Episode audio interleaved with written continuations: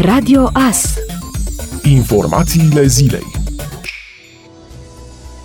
au început lucrările pentru construcția sectorului de autostradă Târgu Mureș-Ungheni și drum de legătură care face parte din autostrada Brașov-Târgu Mureș-Cluj-Oradea. Utilajele antreprenorului Strabag sunt deja prezente în teren și lucrează intens la decopertări. De asemenea, se pregătesc utilajele și a început aprovizionarea cu materiale în zona organizării de șantier. Contractul prevede execuția lucrărilor pentru un total de 9,2 km. Sursa de finanțare o reprezintă reprezintă fondurile europene nerambursabile. Durata de realizare a acestui contract este de 18 luni, iar perioada de garanție a lucrărilor este de 108 luni, 9 ani. Lucrările pentru realizarea acestui sector de autostradă prevăd și construcția a trei poduri și pasaje de drumuri de legătură, șase poduri și pasaje pe autostradă, precum și noduri rutiere pentru conectarea autostrăzii la rețeaua de drumuri existentă. Cercetătorii fac progrese bune în dezvoltarea vaccinurilor împotriva COVID-19, câteva fiind în studii clinice finale, dar utilizarea lor nu poate fi așteptată înainte de începutul anului 2021, a declarat un expert al Organizației Mondiale a Sănătății, Mike Ryan, transmite Reuters. OMS lucrează pentru a asigura o distribuție echitabilă a vaccinurilor, dar între timp este esențial să limităm răspândirea virusului, a spus Ryan, care este director al programului de urgență al OMS în timp ce numărul cazurilor zilnice noi se află aproape de niveluri record la nivel global, arată news.ro. Facem progrese bune, însă realist vorbind, oamenii vor începe să fie vaccinați în prima parte a anului viitor, a declarat Ryan, care a participat la un eveniment public pe o rețea de socializare. OMS lucrează la extinderea accesului la posibile vaccinuri și pentru a ajuta la creșterea capacității. Trebuie să fim corecți, pentru că sunt un bun global. Vaccinurile pentru această pandemie nu sunt pentru bogați, nu nu sunt. Pentru săraci, sunt pentru toată lumea, a mai spus oficialul OMS aproximativ 1000 de sisteme ce conțin kituri complete de garduri electrice care pot fi instalate în jurul gospodăriilor, stânelor, culturilor agricole sau livezilor cu scopul protecției în fața atacurilor din partea carnivorelor mari vor ajunge în acest an către populație, a anunțat ministrul mediului, apelor și pădurilor, Costel Alexe. Suntem țara cu cea mai mare populație de urși din Europa, pe de o parte o bogăție a biodiversității românești, pe de altă parte o mare responsabilitate pentru siguranță siguranța oamenilor. Programul nostru împacă dubla noastră responsabilitate, conservarea speciei și coexistența fără incidente între om și carnivorele mari. Vom acoperi în proporție de 100% costurile acestor sisteme pentru populația din județele țării în care s-au înregistrat în mod repetat incidente sau pagube produse de animalele sălbatice. Programul pe care îl demarăm anul acesta va fi multianual. Investim în 2020 1.500.000 de lei pentru ca speciile să fie protejate, iar oamenii și bunurile lor să fie în siguranță. Cred că un bun management al speciilor pentru care suntem renumiți în Europa implică inclusiv sisteme inteligente care să permită coexistența între om și carnivorele mari, a mai spus ministrul. Programul finanțează pentru populație kituri complete de garduri electrice care pot fi instalate în jurul propriilor gospodării, stânelor, culturilor agricole, livezilor și așa mai departe.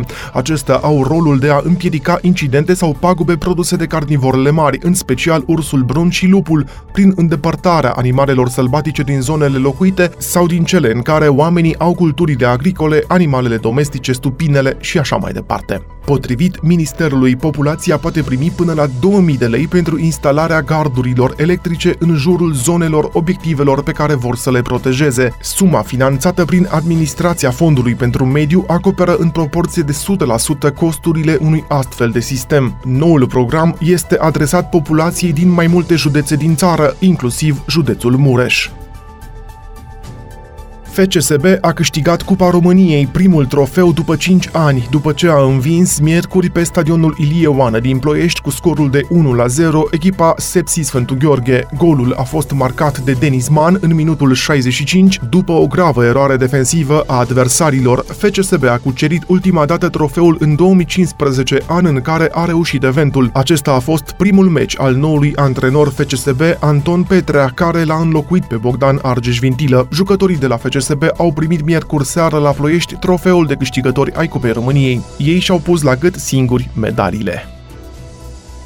Ministrul Educației a declarat miercuri că scenariul cel mai probabil pentru începerea anului școlar din septembrie este sistemul hibrid în care o parte dintre elevi vor merge la școală, iar alții vor învăța online prin rotație. Numai că aproape jumătate dintre copiii din România nu au acces la o tabletă sau la un computer, deci nu pot participa la cursurile online, arată un studiu realizat de organizația Salvați Copiii. Sunt cazuri în care elevii au ratat materia sau situații în care părinții s-au împrumutat pentru a cumpăra un telefon. Credem că numărul pe care Ministerul Educației Naționale l-a adus în fața opiniei publice, 250.000 de copii care nu au tablete sau laptopuri, e mult mai mare. Acea cifră a fost obținută în urma unei situații obținute din contacte online. Dar ce facem cu cei care nu au avut posibilitatea să răspundă la întrebarea cadrelor didactice dacă au sau nu cu ce să participe la educația online, subliniază George Roman, director de programe la organizația Salvați Copiii. În perioada în care au stat departe de școală și de colegii lor, copiii au trăit tot felul de stări. 5 din 10 s-au plictisit, 32% au fost obosiți, iar 2 din 10 copii s-au simțit triști sau furioși. Studiul făcut de organizația Salvați Copiii arată și care este părerea elevilor în privința reluării cursurilor. 70% dintre ei vor să se asigure curățenia școli, iar 40% cer programe mai simple. Părinții, la rândul lor, cer încheierea acestui suspans prelungit. Ministrul Sănătății Nelu Tătaru a vizitat Spitalul Clinic Județean de Urgență Târgu Mureș pentru a verifica informațiile negative apărute pe rețelele de socializare care arătau imagini proaste din subsoluri, vestiare și secții. Nelu Tătaru spune că aceste informații nu se confirmă, dar a subliniat că mai sunt multe de făcut la nivelul spitalului. Managerul spitalului speră ca în urma vizitei finanțarea din partea ministerului să crească pentru și mai multe modernizări. La mijloc mijlocul lunii iulie, Autoritatea Națională de Management al Calității în Sănătate a suspendat acreditarea Spitalului Clinic Județean de Urgență Târgu Mureș din cauza aspectelor negative apărute în spațiul public referitoare la condițiile igienico-sanitare din secția clinică ortopedie traumatologie. Liverpool a învins miercuri pe teren propriu cu scorul de 5 la 3 echipa Chelsea în etapa a 27-a penultima a campionatului englez de fotbal Premier League. Cu titlul asigurat din 25 iunie, Liverpool conduce în clasament cu 96 de puncte, urmată de Manchester City cu 78 de puncte și de Manchester United și Chelsea, ambele cu câte 63 de puncte. Ascultați Radio Astărnăveni 107 cu 1 FM și online pe tvas.ro.